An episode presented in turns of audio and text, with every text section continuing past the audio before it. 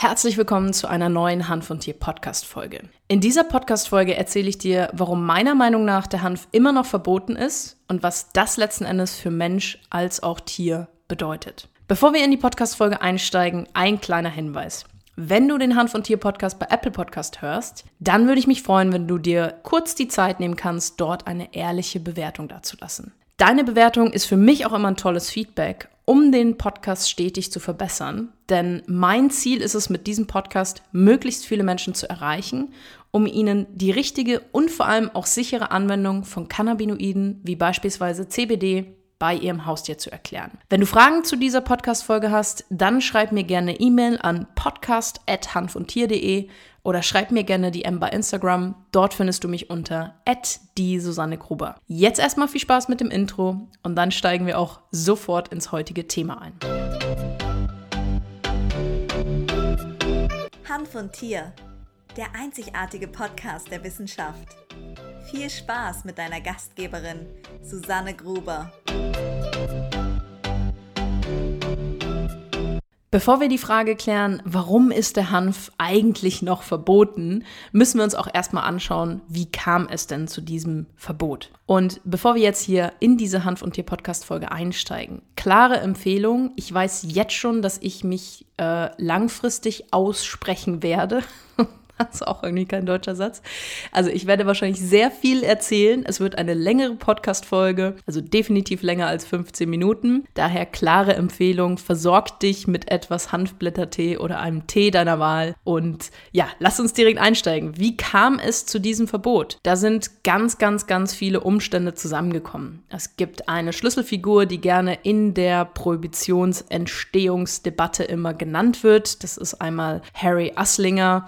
Er ist eine Schlüsselfigur, die sich sehr, sehr stark dafür eingesetzt haben, dass Cannabis verboten wird. Es gab Außerdem natürlich verschiedene Industrien. Es gab die Kunststoffindustrie, die Papierindustrie, vielleicht auch die Pharmaindustrie. Weiß man alles manchmal nicht so konkret, wer da letzten Endes seine Finger im Spiel hatte. Auf jeden Fall gab es viele Faktoren, die zusammengekommen sind, die letzten Endes darin resultiert haben, dass der Hanf verboten wurde. Zu diesen Industrien, muss man sagen, aus heutiger Sicht wurde auch eine richtige Schmutzkampagne gefahren. Ist vielleicht auch ein Teil, warum ja beispielsweise deine Großeltern vielleicht eine ganz, ganz ängstliche Einstellung zum Hanf haben, weil einfach dort auch eine gewisse rassistische Kampagne gefahren wurde. Das heißt, man hat gesagt, oh, junge weiße Frau, pass auf, wenn du mit dem schwarzen Mann einen Joint rauchst, dann kannst du sofort schwanger werden und äh, kannst da irgendwie drogenabhängig äh, in der Gosse landen. Und das ist natürlich absolut auch verwerflich, was dort für eine Sprache benutzt wurde.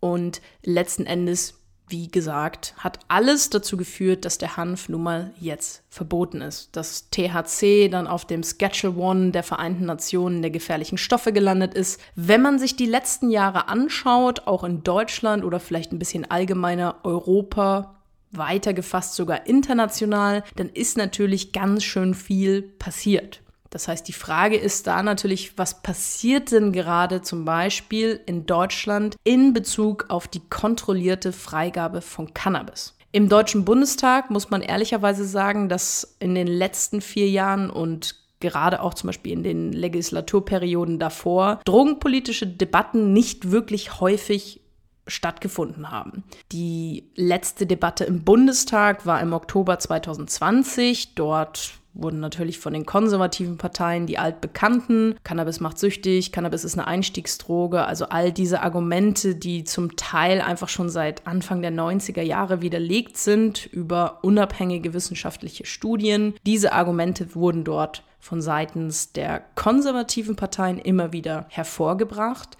und auf der anderen Seite hat man viele andere Parteien, die der ganzen Sache durchaus sehr positiv gestimmt sind, die aber nicht so richtig einen gemeinsamen Weg finden können. Ich persönlich fand deshalb die am 21.06. im Gesundheitsausschuss stattgefundene Anhörung äußerst spannend. Dort, ich glaube, sie wurde initiiert von der FDP und dort wurde eigentlich sehr einheitlich lösungsorientiert diskutiert. Das heißt, die Linke, die Grünen, FDP als auch SPD haben sehr gezielt Fragen an die dort vorstelligen Experten gestellt, die ganz klar darauf abgezielt haben, Risiken und Vorteile einer kontrollierten Freigabe von Cannabis abzuwägen. Und ich kann das nur jedem empfehlen. Die Debatte ist öffentlich oder diese Anhörung ist öffentlich einsehbar. Dazu gibt es eine Videoaufzeichnung, wenn ihr auf bundestag.de geht und da ein bisschen sucht oder äh, ansonsten auf der Facebook-Seite des DHVs oder eben solche Verbände, die haben das geteilt. Dort findet ihr den direkten Link. Klickt drauf, hört euch das an. Das war wirklich eine spannende Anhörung. Wenn man sich jetzt die einzelnen Fraktionen anschaut, dann muss man sagen, gibt es einige Fraktionen, die sich natürlich schon seit Jahren dafür stark machen oder die den Hanf immer wieder auch als Wahlthemen haben, die auch ja, immer wieder verschiedene Anträge schon im Bundestag oder auch in zum Beispiel im Gesundheitsausschuss gestellt haben. Und ich habe so ein bisschen das Gefühl, dass da auf jeden Fall jetzt in diesem letzten Jahr, in diesen letzten zwei Jahren extrem viel passiert ist. Also gerade jetzt diese Anhörung im Juni, also jetzt, wo ich hier diese Podcast-Folge aufnehme, ist es vier Tage nach der Anhörung.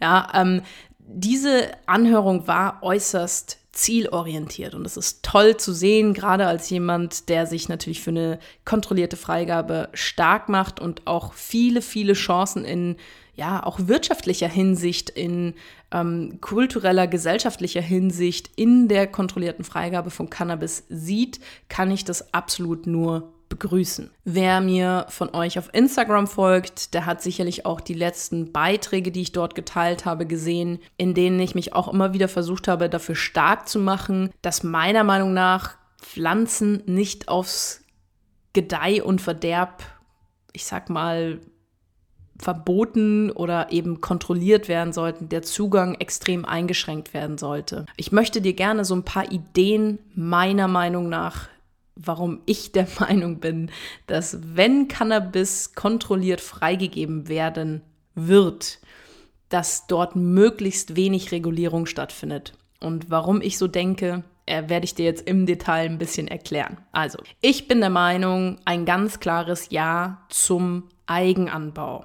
Was meine ich damit? Die SPD beispielsweise hat in ihren letzten Debatten immer auch darauf hingewiesen, dass sie nicht für den Eigenanbau sind, weil dort der Jugendschutz nicht kontrolliert werden kann. Das ist natürlich interessant als eine Partei, die relativ jung sich zur Freigabe von Cannabis positiv positioniert hat, muss man sagen, kann man da vielleicht noch nicht so einen riesen Vorwurf machen. Aber ich bin der Meinung, dass es ein bisschen eine Doppelmoral an den Tag legt. Denn wenn man sich anschaut, wie im Bundestag darüber diskutiert wird oder in einzelnen Ausschüssen darüber diskutiert wird, mit was für einer Härte und mit was für einer heftigen Kontrolle eine Pflanze wieder freigegeben werden soll und wir im Vergleich dazu in jedem bescheuerten Supermarkt, Tankstelle, Kiosk, äh, auf jedem Klose ungefähr können wir Alkohol kaufen.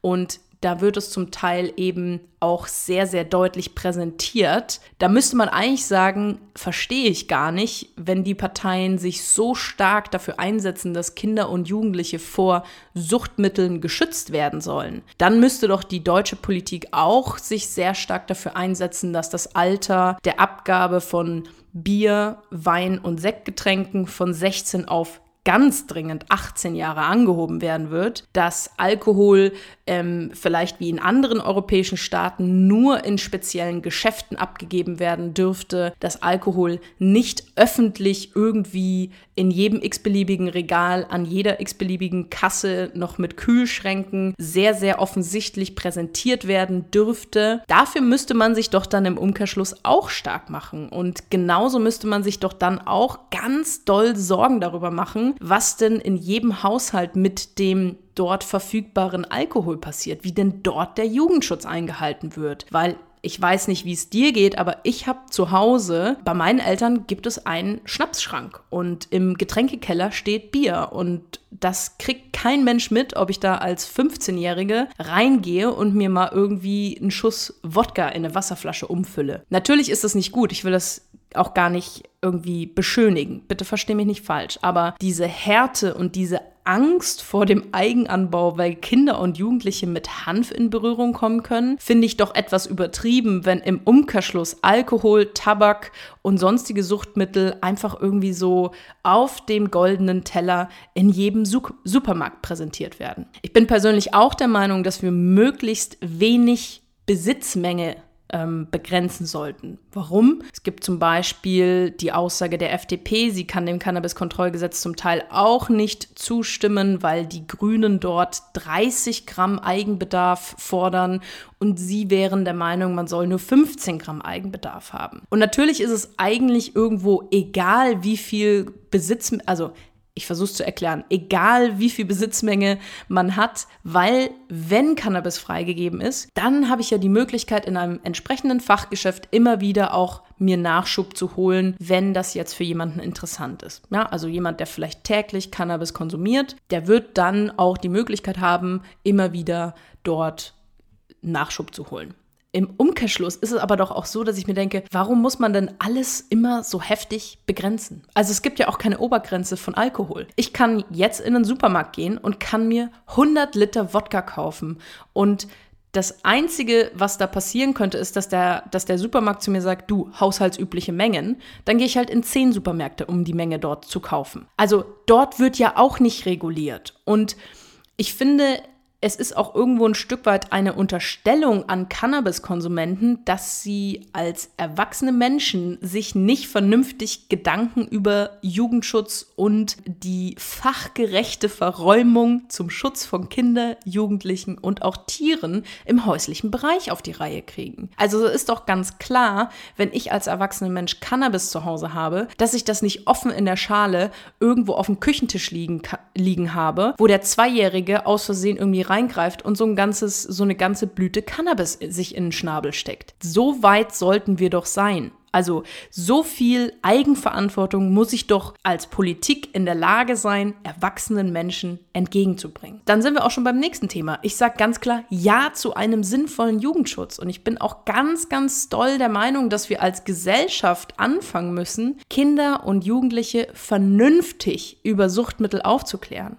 Und da gehört auch das Suchtmittel Alkohol dazu. Ähm, es kann nicht sein, dass 16-Jährige sich in Bayern auf jedem Volksfest die Birne vollballern können können, äh, ohne dass da zum Teil irgendwo auch der Ausweis kontrolliert wird. Also ich kann dir sagen, wenn ich eine Maß Bier trinke, das scheppert bei mir aber ganz schön rein. Ich bin deutlich älter als 16 mittlerweile. Und ich kenne da einfach genug Situationen, wo im öffentlichen Raum null irgendwie auch der Jugendschutz mit anderen Suchtmitteln kontrolliert wird. Ja, ich bringe das in den nächsten Tagen äh, in, der, in, in dem Gespräch mit Dirk Heidenblut von der SPD an. Also von 1951 bis 2007, da war ich gerade 18 Jahre alt, also 2007, im September wurde das Alter für den Erwerb von Tabakwaren von 16 Jahren auf 18 Jahre angehoben.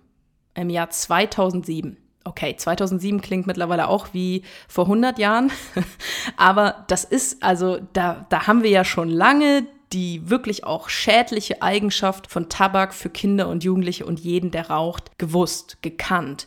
Und trotzdem hat es so lange gedauert, bis man politisch dazu in der Lage war oder sich dazu aufgerafft hat zu sagen, ja, ist nicht so cool, wenn 16-Jähriger, wenn eine 16-Jährige jetzt schon entsprechend im Supermarkt Kippen kaufen kann. Ich muss auch ganz klar sagen, ich bin auch bei einer kontrollierten Freigabe für Can oder von Cannabis ganz klar dass ich sage, ja zur Eigenverantwortung ich, ich weiß nicht, was politisch, also wenn man sich das anschaut, zum Beispiel auch auf der ja, Europäischen Kommission Ebene, auf Bundesebene, auf Länderebene, also gerade in Deutschland habe ich doch auch immer ganz stark das Gefühl, dass jeder Furz 38-fach kontrolliert und reguliert und Vorschriften und hier und nee, da kannst du nicht links fahren, da musst du rechts fahren und da braucht man nochmal 38 Straßenschilder. Und ich muss doch ganz ehrlich sagen, wir sind doch alle erwachsen was wäre es denn, wenn wir alle wirklich mal vernünftig unsere Eigenverantwortung auch ernst nehmen und wirklich auch sagen, hey,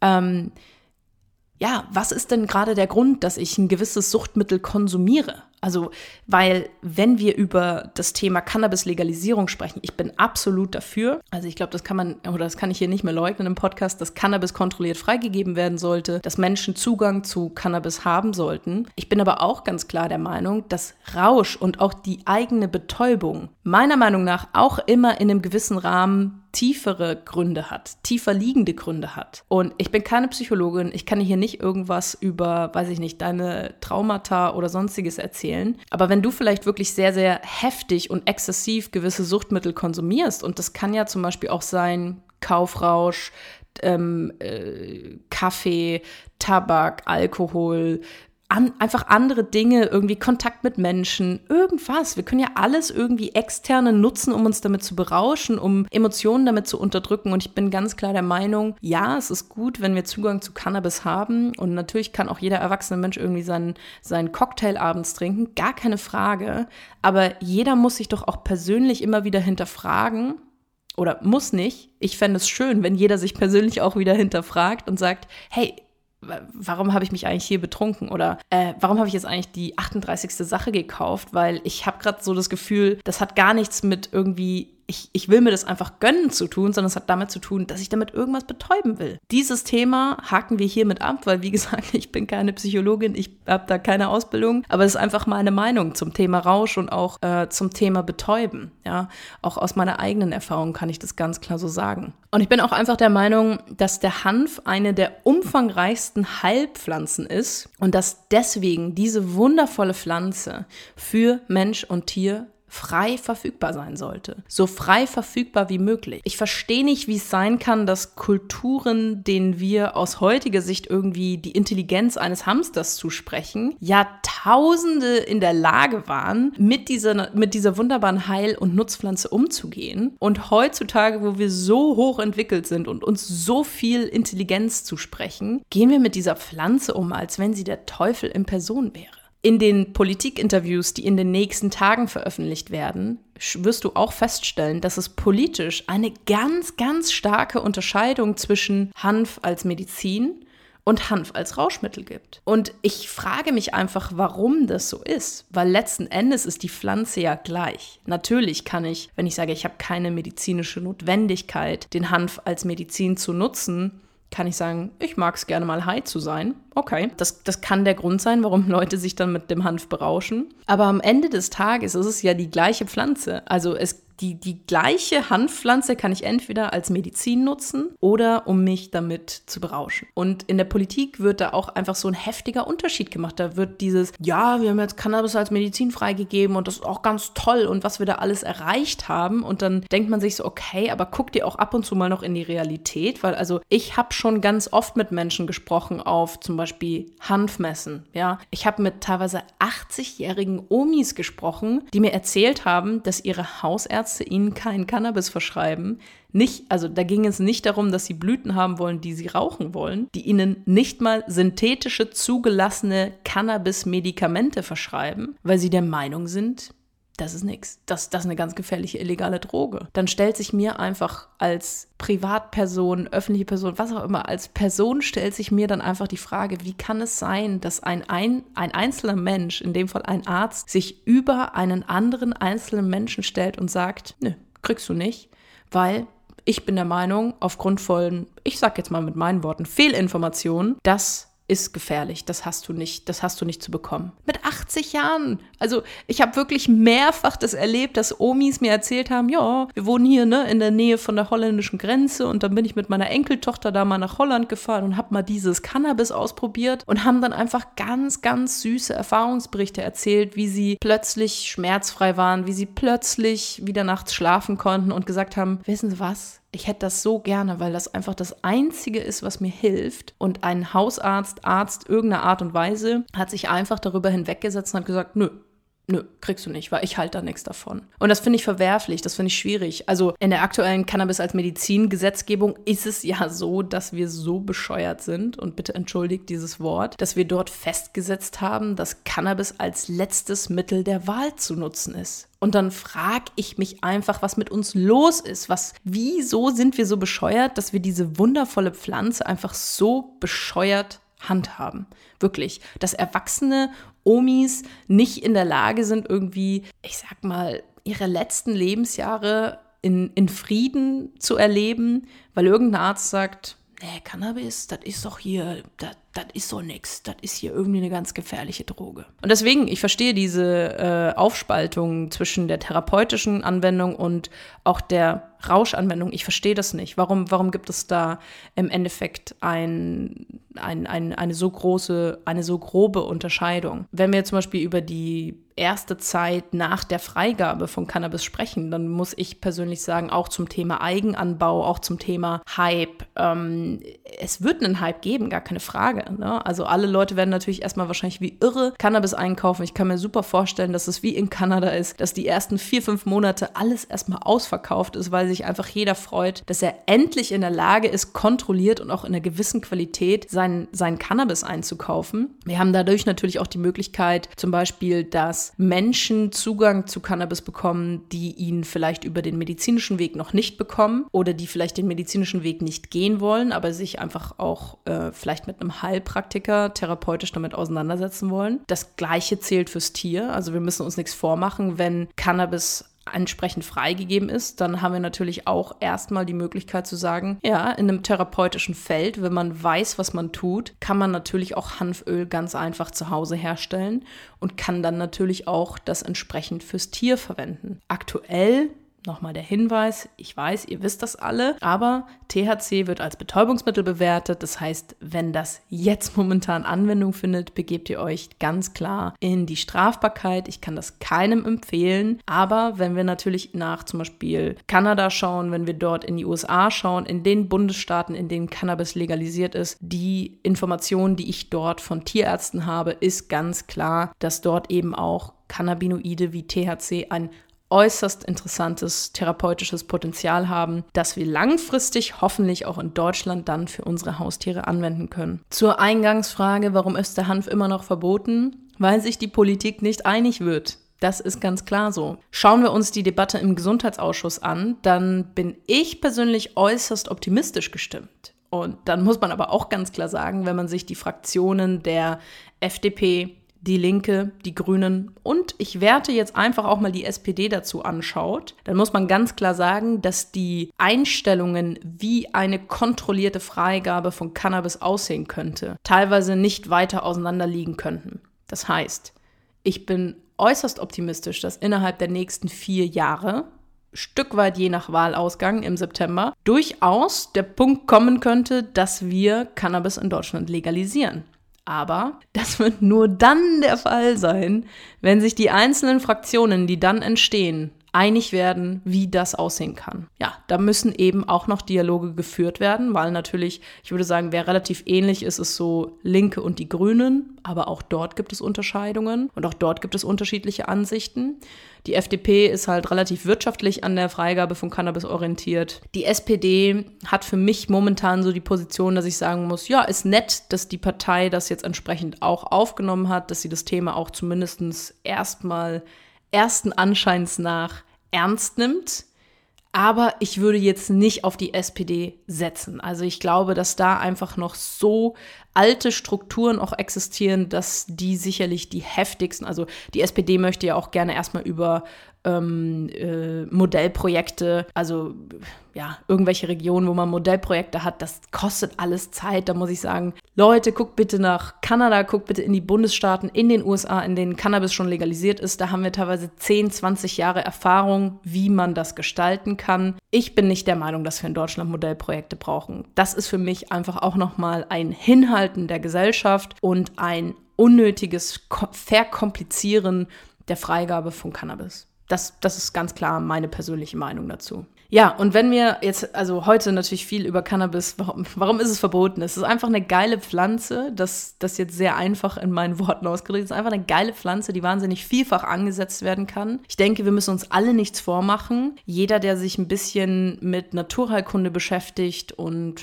ja, vielleicht auch meditiert, was auch immer alle so für sich dann auch selbstständig in Anspruch nehmen. Ich bin der Meinung, dass unser Gesundheitssystem auf der Welt nicht daraus aus, darauf ausgelegt ist, dass wir Mensch und oder Tier heilen. Es mag vielleicht die Meinung sein von Menschen, die eine medizinische Ausbildung haben, aber ich bin ganz, ganz klar der Meinung, auch aus meiner wirklich jahrelangen Erfahrung in der Tierarztpraxis, es wird dort einfach ein, ein, ein Konstrukt gebildet, dass man sagt, das und das Symptom, das ist jetzt die und die Erkrankung und dann gibt es die und die Tablette und das macht dann das Symptom oder die Symptome sind dann erstmal weg. Also wir haben dann eine Symptomtherapie, wir haben aber keinen ganzheitlichen Blick, warum ist denn dieses Symptom entstanden? Wo ist denn die Ursache? Was müssen wir denn ändern in unserem Alltag, im Alltag an der Gesundheit unseres Tieres, damit wir dieses Symptom wirklich heilen können und nicht nur irgendwie unterdrücken und drei Monate später kommt dieses Symptom und 38 andere dann in einer anderen Form wieder, weil der Körper einfach sagt, ey, Moment mal, das, ich, ich, ich habe hier gerade ein Zeichen gegeben. Du hast da zwar irgendeinen Stoff reingeschoben, das hat auch erstmal das Symptom weggemacht, aber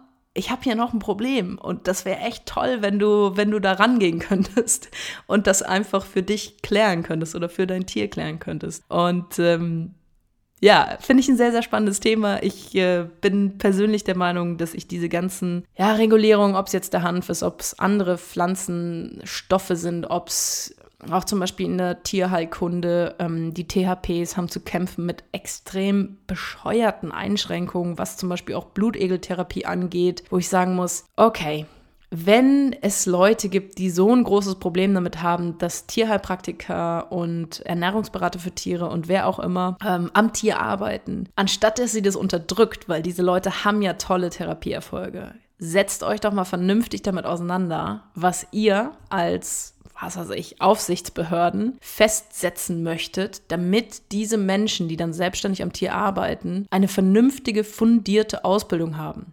Über Anatomie, über ganz normale Abläufe, die ich auch in meiner Berufsausbildung gelernt habe, um dann wirklich auch ein gutes Grundverständnis zu haben, um aufs Tier losgelassen werden zu können. Nein, stattdessen versucht man irgendwie diesen Berufszweig immer mehr einzuschränken und ähm, immer mehr Auflagen zu bringen und setzt sich da irgendwie auch gar nicht miteinander also auseinander. Also EM sind verboten und das ist verboten und hier ist verboten, CBD ist verboten, ja, also so ungefähr. Es wird alles nur verboten, aber man, man könnte sich auch einfach vernünftig damit beschäftigen. So, wenn ich auf meine Zeit gucke, muss ich sagen, ich hab's euch ja gesagt. Ich habe euch gewarnt. Das wird eine lange Podcast-Folge. Ich möchte aber, bevor ich das hier beende, auch einfach nochmal den Moment nutzen und wirklich allen Hanfaktivistinnen und Hanfaktivisten, die sich seit Jahrzehnten für diesen Weg einsetzen, also für eine kontrollierte Freigabe von Cannabis, für eine